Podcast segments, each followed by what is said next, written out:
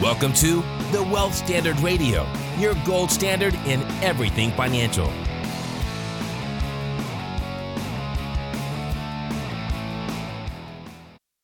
Good morning, everyone. This is Sean Fleming coming to you live on the Wealth Standard Radio. It's a sunny, sunny morning here in Salt Lake. I think it's almost too sunny. It's almost like we're being spoiled. At the same time, other parts of the country are kind of taking it hard.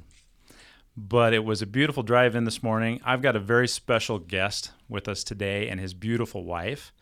Um, I'm, I'm going to pause on this for a moment, but uh, this is really exciting because um, they drove a long way to be with us here this morning. And it's almost a shame that we've only got an hour because there's so many things that we can talk about. But I want to introduce Gary Lee Price. Gary uh, Price is a sculptor, world renowned sculptor, and he's here with his beautiful, beautiful wife, Lisa Price.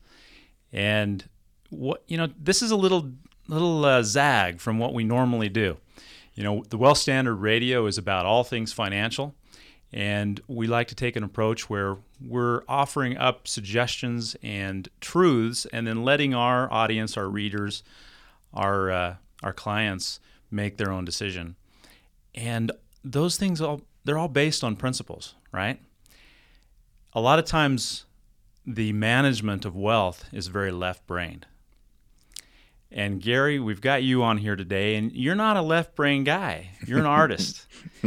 the The management of wealth tends to be left brain, but the creation of wealth tends to be right brain, and that's a completely different different approach. I want to just set some context, and then I really want to spend most of the time listening to you and Lisa and some of the exciting things that you're working on. Thank you, Sean. We'll use that as a metaphor for our clients today and our listeners. But uh, Gary, I want to read something here. This is from your website. And uh, your website is garyleeprice.com. Um, and it starts out, it says Gary Lee Price sculptures capture the unique human spirit. This is the essence of his work. This is his life's journey. Literally, thousands of Gary Lee Price sculptures are in public and private collections throughout the world. One of the largest libraries in the world, the Hong Kong Central Library, is graced by the recent acquisition of 12 Gary Lee Price life size bronze sculptures. This impressive display includes bronzes of intrigued um, young readers, happy children, releasing doves, boys and girls playing with shells in water, um, some holding beautiful flowers, and others soaring through the air as though weightless. Additionally, Two round frogs, puff princes, are stationed as sentinels in the entrance of the children's library. This list goes on and on, Gary. I mean, I've got a long page of places all over the world where your art is, where it's inspiring people. And to me, that's just really incredible. Thank you. Um, I've got a beautiful sculpture. We have a beautiful sculpture right in front of us here. And I'm going to hold that for uh, later. But it's a shame our listeners can't see it. They'll get a chance to see it if they go to the website. But this is pretty exciting, and we're gonna we're gonna kind of cap this off with that topic. But the discussion um, that I I really want to set the context for is what what is the source of wealth. But before we get into that, Gary, I want to know more about you. You and I met um, three years ago. The three of us met three years ago down in San Diego. It was a mutual friend that introduced us at a wonderful event. Yes. Where a whole bunch of people uh, were very inspired for the year. Um, you know, the uh, the connection that people have at events like that is sometimes very profound. But uh, my wife and I bonded with you guys immediately, and part of that is just your spirit, your nature. I want to hear a little bit more about you before we get talking about some of these other things. I, like what you said about our instant connection, Sean. Um, my one of my fundamental theories is is um, you know the idea of energy and, and frequency and the, the vibration that we're all on. Like attracts like. You know, there's that saying, "Birds of a feather." And and and it it, it seems as though as we continue on our journey of life, that we end up attracting those that are like minded. Yeah. You know, you, you, you can be with others for a while that you're not on the same frequency in that, but the people that we really hang out with, we end up uh, uh, being on that same frequency, and it's exciting. You know, I mean, when you when you're on path, as Kevin Hall, our good mutual friend, would would say, when you're on path and you're about things that hopefully lift others, that serve others, that are for the benefit of mankind and humanity, you just end up coming into contact with with these people that that want to do the same thing. You know, we're all we're all on this journey together, and and it, it, it's just exciting. It's like, oh my gosh, you know, they said that, and I believe that, and they inspired me to do that, and then you just it's a synergistic um, energy that is never ending and its source is never ending because it's a higher source. It's a higher frequency that we all aspire to. So it's it's it's pretty dang exciting, isn't it? Very well said. You know, here we feel like we're blazing a trail sometimes, but what you just said is what we experience.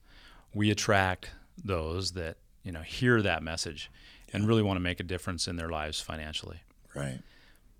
But if you're not going to tell me more about you, I want to hear it from Lisa. well, I would be happy to share a little bit more about Gary, you know, and I want him to share a little bit from his own words. But, you know, Gary came from a rather challenging life, which many of us do, and many of us have had trials, and I like to call them the refiner's fire that that turns the not so beautiful metals, the alchemy that happens that turns that into the beautiful piece of art. So, you know, this is one of the most amazing human beings on planet. I know that. I'm very fortunate to get to spend all of my time with him. But, you know, Gary's background is one that's very painful, very challenging. As a very young boy, six years old, Gary was living in Germany with his mom and his stepfather and a, a half brother.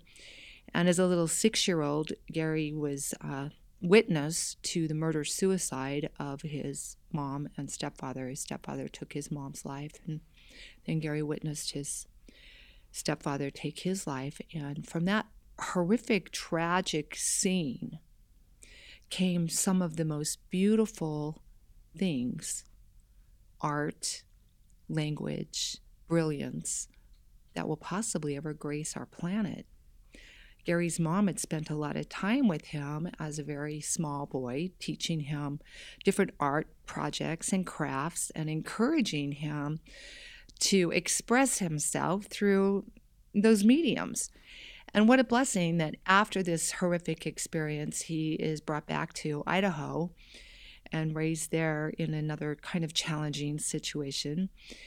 That he was able to use those gifts and that way to express himself. And I want him to share that moment in first grade that really kind of changed what Gary life Gary Price was and what his life was going to become. So share that, if you will, honey. Thank you, sweetie. Um, yeah, it, it was really interesting coming back to the States. Uh, of course, that happened in Germany. And, you know, we look back on our lives and, and the further down the, the path and the journey we get, we look back and we, we can connect the dots. You know, we can see how how certain people came in at certain perfect, perfectly divinely orchestrated times that that were for our greatest, highest good. Mrs. Anderson, my first grade teacher. You know, I have this, you know, horrible event happen in Germany and and then I come to the States and I've got a a wicked stepbrother. You know, he he he resented me coming into the family and stuff, and and blah blah blah. And and anyway, so there was a, a some issues there that were really really challenging. That's going on at home. I go to school, and Mrs. Anderson, bless her soul and heart, I will forever be grateful for her. She recognized the brilliance within me. She recognized that I had a talent that I had developed through my mother's mentorship in that. And it was drawing and it was painting. So I would end up creating something in this uh, safe place, first grade, and she would come by, she would see what I did, and hold it up in front of the class and say, Look what Gary Price did.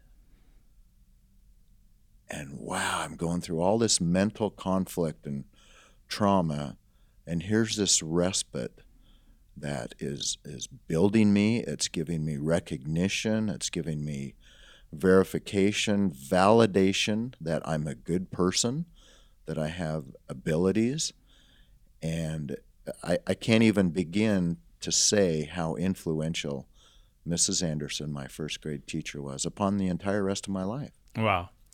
You know, and so many of us have those moments that shifted us. But Yes. listening to you share that with our listeners, um, I'm sure a lot of people resonated with a lot of things that you said. And I guess I'm getting a grin on my face right now because I'm thinking of how we're all sculptors in a way. Gary, you're this brilliant sculptor. And we all have a responsibility to sculpt our own lives and Mm, I like that. create I like our that. own lives. So true. So true. And with our finances, even, we have the opportunity to sculpt and mold what that looks like. Absolutely. And I want to hear a little bit more about you. Just, just some of the things that you've been working on lately. Um, let's save this one for for last. You bet. I'm, I know we're totally baiting the audience here, but uh, tell me a little bit more about your career. and tell them how you went from an artist to being a sculptor. Well, and absolutely. I, um, one thing I wanted to mention when you're talking about um, building wealth and our financial resources and the creation of that, it's really interesting. Um, just before I plunged deeply into college life, I just happened to come across a person that gave me a copy of Napoleon Hill's Think and Grow Rich oh yeah, was fascinating because I'm, you know, I'm, I'm right brained. I'm, I'm thinking of all this stuff, and and all of a sudden I get this book that once again literally changed the course of my life, helped me realize that you know, in spite of my uh, meager beginnings and and that that life up in Idaho, that I could look at things in a way that I could not only prosper personally and, and benefit in so many ways, but I could pass that on to others. And that, that was very, very powerful to me because it, it helped me realize that I could be a successful artist. yeah. You know, it wasn't just, you know, the starving artist syndrome, it was quite the opposite.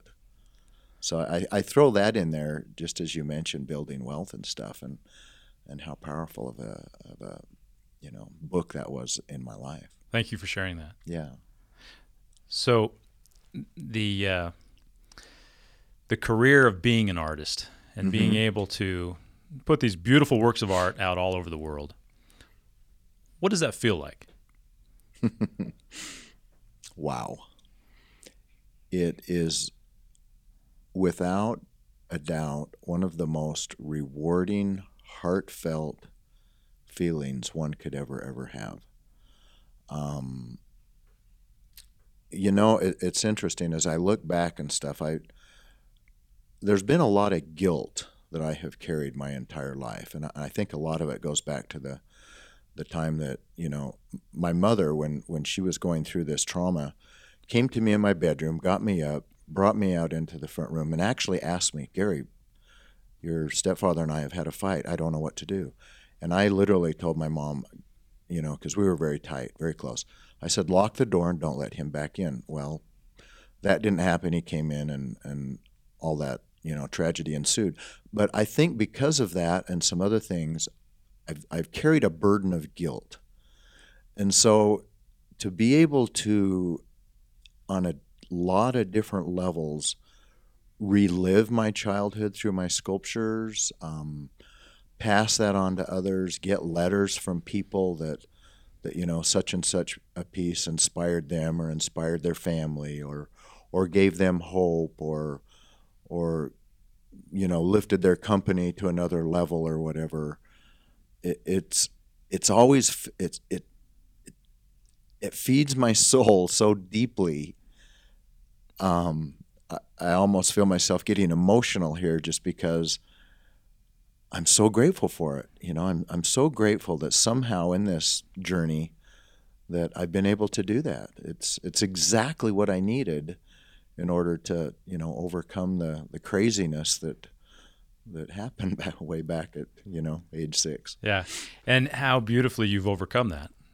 Um, the the tragedies that are that show up in our lives, they're either tragedies or well, they're always tragedies, right? But it's how we look at them and how we Yeah. shift that energy. It is. It, Um, it, it absolutely. is. Einstein said something that just pops into my mind. He says the most important decision a human being can make is whether he lives in a hostile world or a friendly world. And this, Oh, one of my favorite world. favorite quotes. yeah, Yeah. it, it's the same world that we all live in, but it's certainly how we view it. You know, that Yeah. helps us create what we actually have around us. You know, what we're experiencing. Yes, and he said there's what was that other quote about miracles? You know, he says there's two ways to look at things. Life, there's always miracles, or there's never a miracle. Yeah, You know, and man, when we have our eyes open and we're in this creative zone of, of, of oh my gosh, you know, look at these amazing things that just keep happening over and over and over, and I keep meeting, you know, and, and doing and and being. It, it's a there's a constant astoundment that that uh, is so so powerful and refreshing, and always keeps us in that creative zone. One of another one of my favorite quotes, Sean, is is uh, by P- Picasso, wherein he said, "Every child is born an artist. The challenge is how to remain an artist once one grows up." Oh wow, I hadn't heard that before. I and, and it's so powerful because as a child what's going on there? There are unlimited possibilities right? Yeah, constantly in creative zone. We can fly. We can soar. We can there's no limits. you know there are no limits.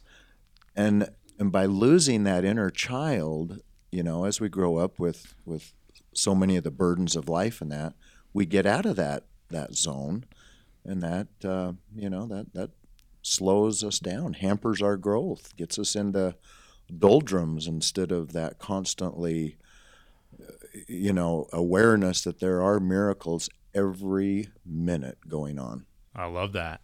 So let's transition from that into this this idea of where you know the source of wealth really is. yes Because that's the root of it, isn't it? it is It's it's inside us. It's coming from our being. No question. And the character that we have and other, you know, divine sources obviously. yes. But the the choice that we have to not drag behind us the legacy of the tragedies hmm Right. but move forward and look to a bright future is is a responsibility that we have if And we choice. really and a choice. Mm-hmm. A absolutely. big choice. Yeah that that's that's the biggest thing and we'll talk about that later about Viktor Frankl but but the fact that, that that's that's where our our true freedom lies and that is right you know right between our ears. Yeah. The ability to choose and nobody can take that away from us. And when we're when we're making positive choices when we're real, realizing in a full awareness that it literally is in our hands it's in our lap. It, we can't you know we, we can't blame it on anybody. It- you know there's no scapegoats. It lies within us. Yeah. And when we can tap into not only our own personal power, but higher source and higher vibration and higher frequency, it is. Once again it's unlimited. Our our ability to create. so you do this exercise with um, an audience when you're in front of them and you've done this with large corporations where you do a visioning exercise Yes. would you just describe that real quick Ooh, I just feel tingles going on right now because it's so fun. I, I do this, Sean, where where um, I'll get a chunk of my clay that's been in my studio for a long time. You know, I've got thousands of pounds of clay, and it's all oil-based clay, so it's always in a state of moldability and flux. And I'll grab a bunch of these chunks of clay that have that have been in lots of different sculptures, you know, through the years. You know, maybe a couple of hundred different sculptures. Grab this clay, put it in a in a you know, a manageable chunk. I call them these little logs, and I pass them out. I pass these. Uh, everybody gets a piece of clay, and one of my first questions is, when is the last time that you played with clay? For most of them, it was probably a long time. yeah, for They don't even for ninety percent of them. Oh, it was kindergarten. It was like, oh my gosh, it's been like thirty years, forty years. You know, and it, it's just astounding to to see people get this smile on their face and go back when they used to do that. And uh, and then we go through the, this cool, cool exercise. It's kind of a meditation that I do. And first, I have them get that clay, and the the more they handle that clay and put their body warmth into it and their energy, you know, I say you're putting your energy into this clay. I say I've been a steward of it for a few years. Now it's your stewardship. What are you going to do with it? And they start putting their energy into it, and it gets softer and softer. And then, uh, and then some magic happens. I say, okay, now close your eyes go into your go into your mind and go into this go to this safe place where there's no judgment there's no right or wrong what you're doing is just perfect for you so they go back to this beautiful safe place. And then i say okay now i want you to envision with your mind's eye something that you would like to manifest or create in the future. And it can be anything. You know it could be a for kids it could be a bicycle. You know for somebody it could be a, a stack of hundred dollar bills. For somebody else it could be a porsche you know whatever it is. Relationship. a relationship. It could be a quality you know man maybe you want to be kinder. You want to lend more service. You want to you know heal something you know in the past or whatever with somebody else. So i have them i have them visualize that and and start thinking okay now what does that feel like? You know and then then they start tapping into their heart and feelings Yeah. and emotions and and then it starts getting that passion and things that really really touch our soul i say okay now imagine that. Now start creating it in clay. I say can you see it? Can you visualize it? Can you feel it? And they'll start sculpting things out of out of clay. And a lot of times it, it's like a they're in such a kind of a trance like cool safe state that they don't even know what they're creating. And they end up opening their eyes and think oh my gosh look what i just made. It was a heart. And uh, and then after at, at the end and i'm going through this really really quickly you know it's about an hour exercise or so. But at the end i have people share. And that's when the magic happens. It gets emotional. People are sharing their hearts and their souls Now you're taking business people. This is corporate America. Yeah, That yeah. tend to be, you know, pretty Yeah. guarded and straight laced and starched. yeah all the facades and all, and the all of a sudden that emotion is there where they've Oh. experienced that creation. yeah it's it's just amazing i mean and every time we do this it, it just I, i'm i'm just uh, pleasantly surprised at what people end up creating and these little icons in clay that they end up with and what they symbolize And the And the- feedback when they call us back or reach back out to Gary with their success stories. Oh yeah, that's that that's really exciting. We we end up finding out that uh, you know because I'll always put a time to it. I'll say, okay, what would you like to manifest in your life? Uh, let's pick uh, four months, or let's pick three months, or six months. Done it enough now that it's coming back to me that it takes half the time. Really? And here's one of the reasons why. I tell them, okay, your little icon, your little clay thing that you created, put it somewhere where you see it all the time. Okay, it could be in the mirror, stuck on the mirror, it could be on a mantle, whatever. And and this is one of the things that that uh, the book Think and Grow Rich really talks about uh, your our subconscious Right. mind Yeah. you know, tapping into that resource, that power that is within us all, and that we can get more from higher source. Once you tap into that, our, our brains are magic. You know, they're problem solving. They're they they they get on on something, and they just don't give up relentlessly. You know, day and night, they're figuring out these problems. And so they have this thing in front of them that they see all the time. Their subconscious takes over. And I tell people, I say, now I promise you this is going to happen. You can't stop it. Your brain is taken over and, and, and it's just going to materialize. So cool. So fun. Yeah, I did that experience with you in San Diego, and that was my first first time, Uh-huh. and that's exactly what I experienced. Mm-hmm. It was going back to that, you know, being a child where you peel off all of those um, the layers of doubt and frustration that you've built up you know, in, in your life experience. If we could do that all the time, if we could take away the limiting beliefs that we have, if we could just peel off all of this self doubt and the, the negative Judgment. talk, And guilt mm-hmm. and shame. what and- comes yeah. out of us? Incredible things. Mm-hmm. Oh, what yeah. could we create? Unlimited. Yeah. So that experience is it's fun to hear about that and see a, an artist help others who have somewhat lost that. Mm-hmm. Uh, and it's a privilege, isn't it? It, to be it able to really, do that. it really is. It's it's a, a great honor to be able to help people tap into that experience. And you know, it came about a few years ago. Um, a lady uh, called me up in my uh, to my studio and said, um, "Every year I do an art activity with my family. I take them to a museum or, or or somewhere." She said, "Could we hire you for a weekend?" You know, and so I had this whole family come into my studio, and I got looking around. What am I going to share with them? I got looking, and every one of my sculptures, I end up creating these little thumbnail sculptures, you know, a little Yeah. thumbnail sketch of it. And then it was like, oh my gosh, I, I just take this for granted. You know, I start out with a little teeny thing that has no detail. It's just a very basic gesture. And it ends up becoming a public monument or some, you know, 50 foot sculpture or whatever. And it's like, this is a very quantifiable, measurable um, methodology that I could share with others. And it's, uh, it, it's pretty powerful. So the act of visioning, being able to see what we can create, Yeah. and then the act of creation, where do those two meet? Any thoughts on that? Say that again.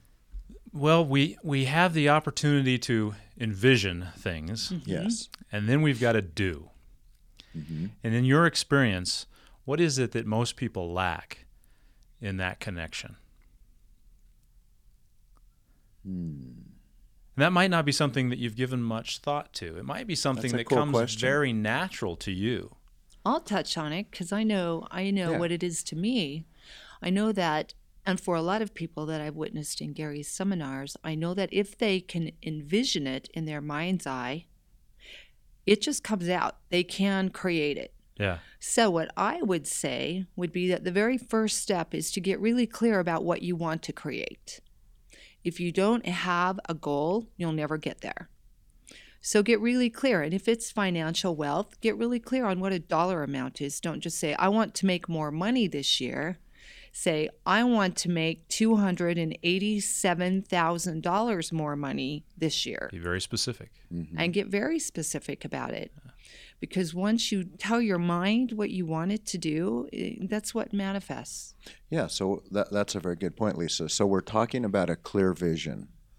When, when you can envision something, well, and it's with this exercise, I, I have them, I, I have them turn this little object that they're creating upside down. I say, look at it from above, hold it up, look at it from below, go inside it, envision the detail. What color is it?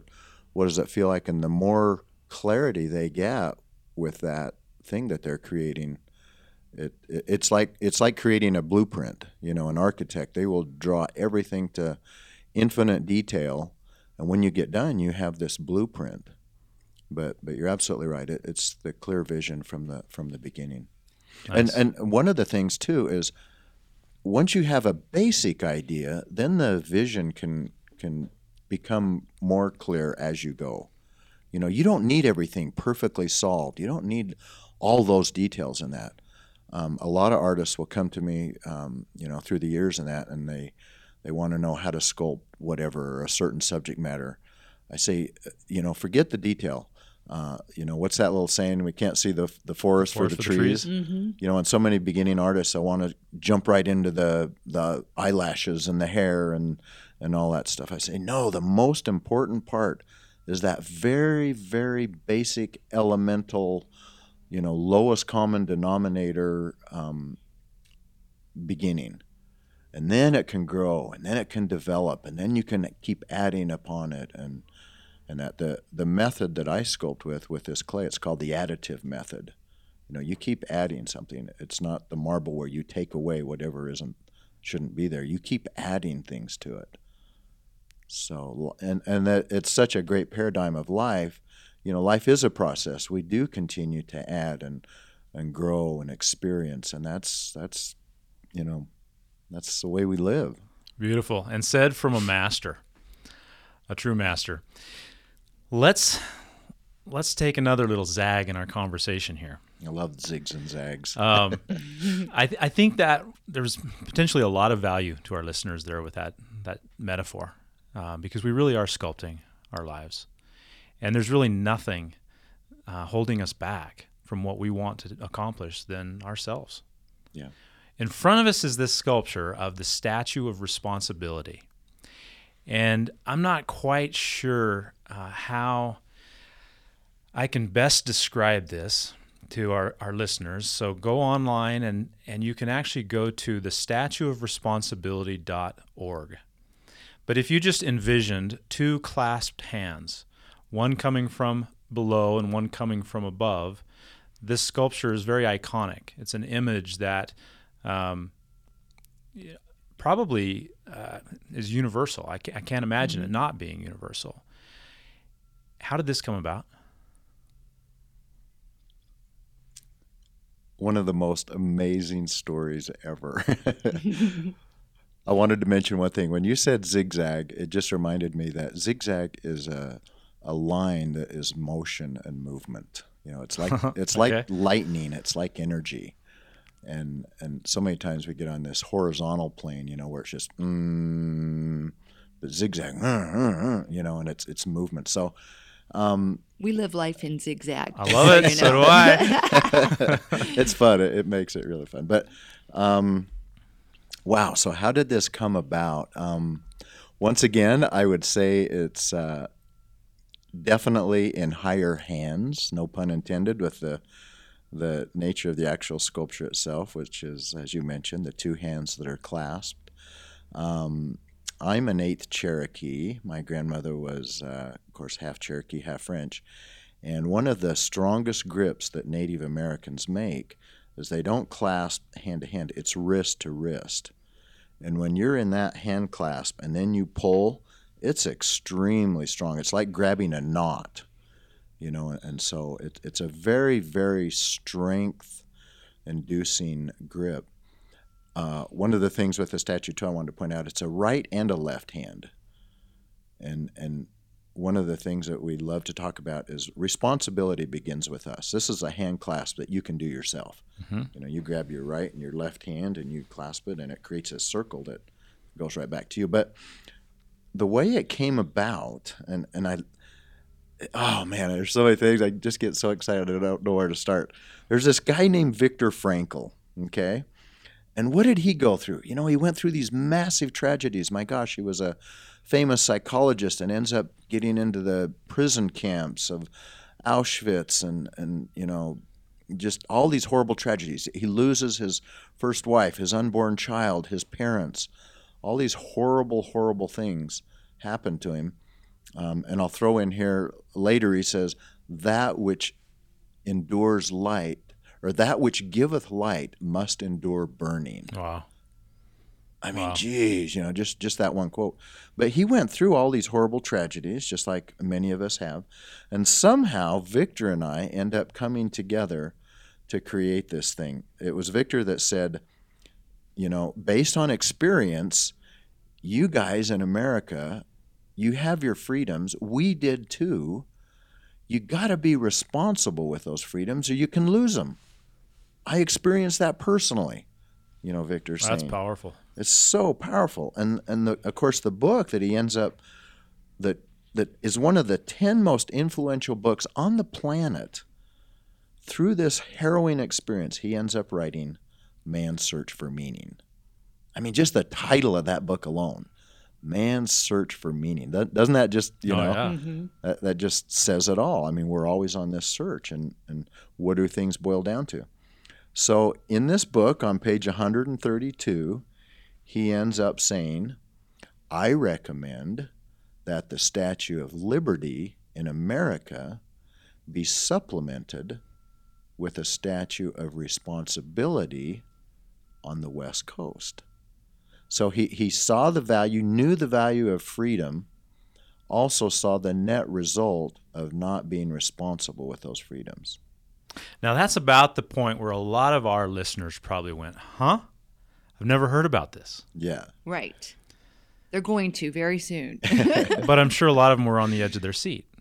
right. The Statue of Liberty is an iconic image that that you know is symbolic of freedom, Yes. liberty. One of the most well known, powerful symbols on the planet. Yeah. And you're saying that Viktor Frankl envisioned a bookend statue on the other side of the United States, which would represent responsibility. Correct. And responsibility might have different meanings to different people. Yes. Let's dig into that a little bit. Okay. And, and first of all, let me clarify many people don't know that the Statue of Liberty, um, Auguste Bartholdi originally named it, and of course that is its name still, Liberty Enlightening the World.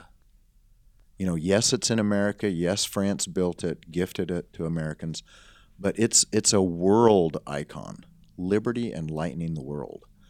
And so for for Viktor to have that vision, and, and what a visionary, you know, he could see that big picture. Um, to say, wow, to bookend the nation. I mean, what a what a brilliant concept. You know, who would have thought of that? And he he um, started talking about this in the '60s and '70s when America was going through this, you know, free this and free that, and and you know, kind of on many levels, Yeah. no responsibilities. Yes, there were great things that came out of the '60s and '70s. We all know that, but there were also some some things that needed some adjustment and fine tuning in that. And Viktor recognized that. And so, um, you know, the concept, and then, and then you're absolutely right. How do you depict responsibility with a sculpture? You know, that, that was one of the big questions when, when I was asked to, to create my design of it. It's like, well, gosh, there could be a lot of different ways. And I didn't really know if my design fully depicted that to others until we flew to Vienna in 2004 and I got to meet Mrs. Frankl and several of her family members. And that meeting in, in Vienna was so crucial and critical to this whole movement. And that's why we're still going with it, because it, it was her endorsement uh, in, in Viktor's study in their flat in Vienna that confirmed to me, okay, I'm on the right path. Wow. Once again, we've come together, and somehow, this being in higher hands, we've come up with a design. So she takes me in to Viktor's study. I, I hand her a, a 17 inch version of my design, and you know, and I don't know what to think. I don't know if she's going to say, "Well, that's that's a cute sculpture, that's nice, but you know, thank you very much," and and that, or what she do. So she looked at it, and and she's handling it, and she says, "Gary, come here. I want to show you something." I'm like, "Whoa, what what's what's going to ensue here?"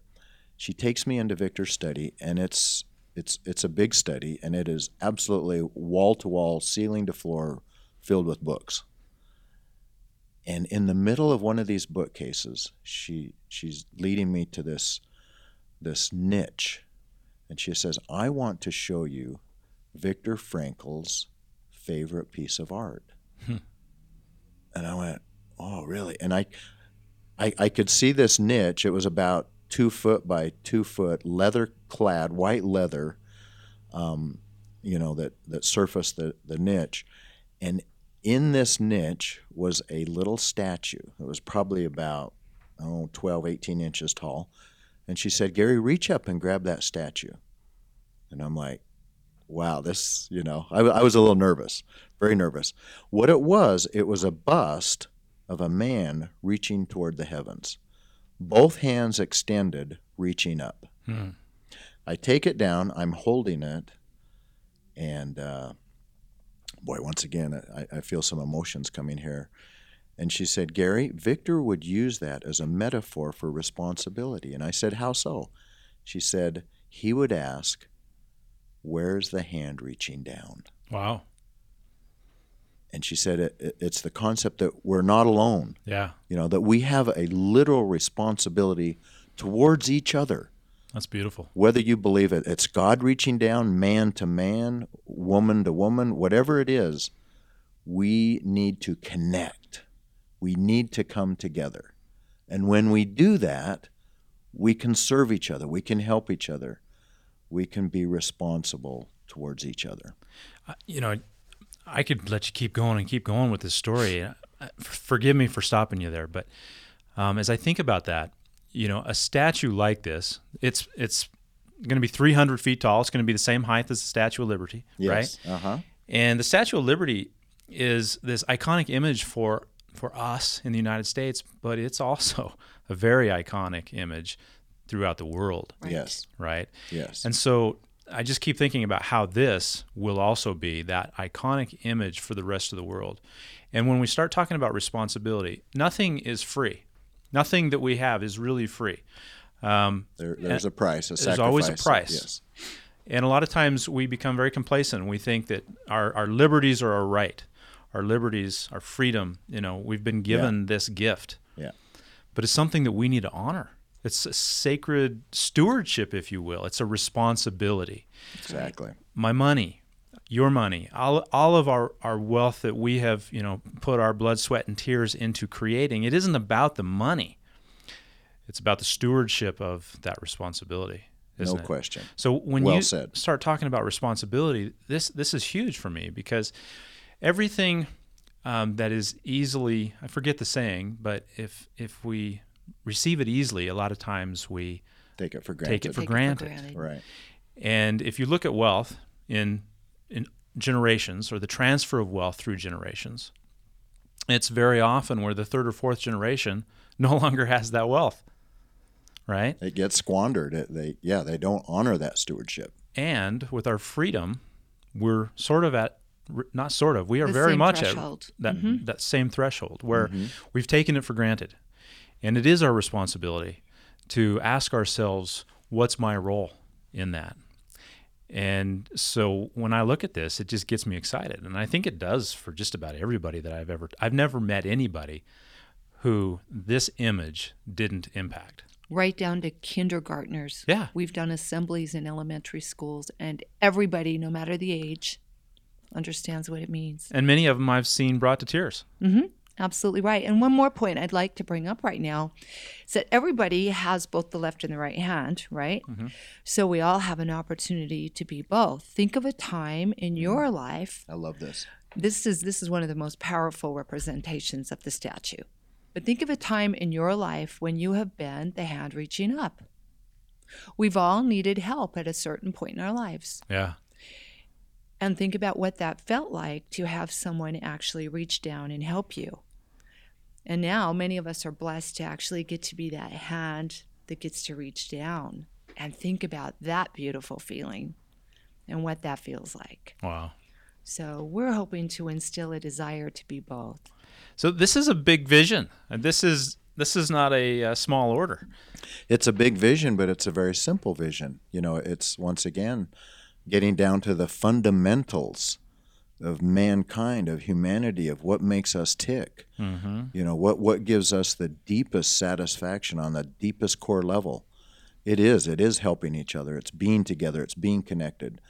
And the further, the longer I live, the more I realize that we are connected. You know, we are so interconnected. We can't even im- imagine. I, I think of the movie um, uh, uh, Avatar. You know, it's so beautifully pointed out our connection with everything on the planet. You know, nature, every living thing, and and I don't know. It's just and another thing. Less is more. You know, the the so many times things get so complicated, but it, it just boils down to one simple thing, and that is that uh, we we are here together.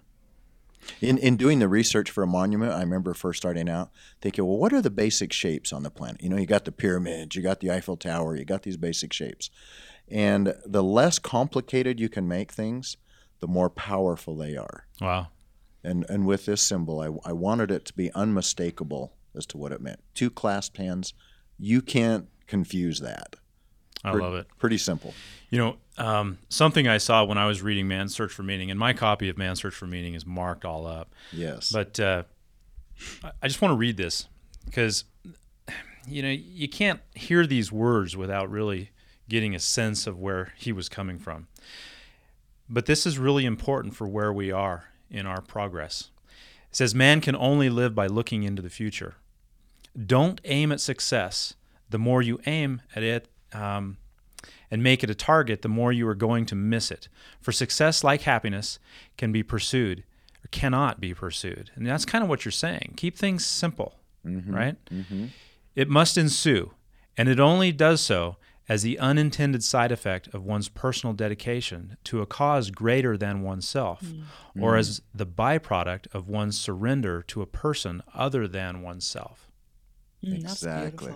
Yeah, man, man will work for a paycheck. He'll die for a cause. Yeah. And it's a state of being. You know, when, when we're in that active state, that state of motion where we're being, everything else just flows and it comes to us. And I, I love the way he pointed that out. That so many times when we we have just one objective, we miss the whole. We miss the big picture. Right. And we fail to get there. The more we strive and chase, the more it tends to elude us. Yeah, exactly. He goes on, he says, There is no need to be ashamed of tears, for tears bore witness that a man had the greatest of courage, the courage to suffer. A lot mm. of us went through a lot the last few years. That's right. There was a lot of loss. Wow, yeah. And we can't let that. We, we need to learn from that and we need to move forward, looking into the future. He says being human is being responsible, existential responsible, existentially responsible, responsible for one's own existence. The attempt to develop a sense of humor and to see things in a humorous light is some kind of trick learned while mastering the art of living. The way in which a man accepts his fate and all the suffering it entails, the way in which he takes up his cross, gives him ample opportunity, even under the most difficult circumstances, to add a deeper meaning to his life. He may remain brave, dignified, and unselfish, or in the bitter fight for self preservation, he may fight against uh, human dignity and become no more than an animal. Here lies the chance for a man either to make use of the for, use of or to forego the opportunities of attaining the moral values that a difficult situation may afford him. And this decides whether he is worthy of his suffering or not. Wow. Isn't that powerful? I, I love the fact where he brings out humor. Anybody that gets on YouTube and they watch a, a video of Viktor Frankl, he was he just had so much fun. he did. Like he's always laughing. His audience is always laughing. Yeah. He really, really got that. And of course, what happens when we laugh? We go back to inner child creativity back. zone. Beautiful. Yeah. Beautiful. So, you know, the the opportunity for all of us to recognize where that true source of wealth comes from, I think, is what really gives us the opportunity to um, transform our existence, transcend, and yes. transcend yes. our existence, and the opportunity to be responsible with those decisions. So Gary, I I applaud you. Um, I am Im- incredibly impressed, and uh, I want to give you as much support as I can with this project. And hopefully, our listeners will go check it out and uh, feel the same way, um, because this responsibility that we have is a responsible responsibility that we have to each other. And can I add one last thought? You can that, add Sean? as much as you want. Just that it's not just our responsibility to each other, we also have a responsibility to the generations to come. Oh, well said. This mm. monument is not just about us, and it's not just a monument, it's also a movement. Yeah. So understand that we have not just a financial responsibility to ourselves, but also to the generations to come. Well said. As well as we know that this will likely be, as far as we know, the very first monument on the planet dedicated to the future, mm. where all other monuments are memorials to things that have happened in the past. This will be a green monument it will be a monument that will teach principles about recycling and gardening and different ways that we can take care of our planet as well as ourselves. Financial responsibility will be taught there.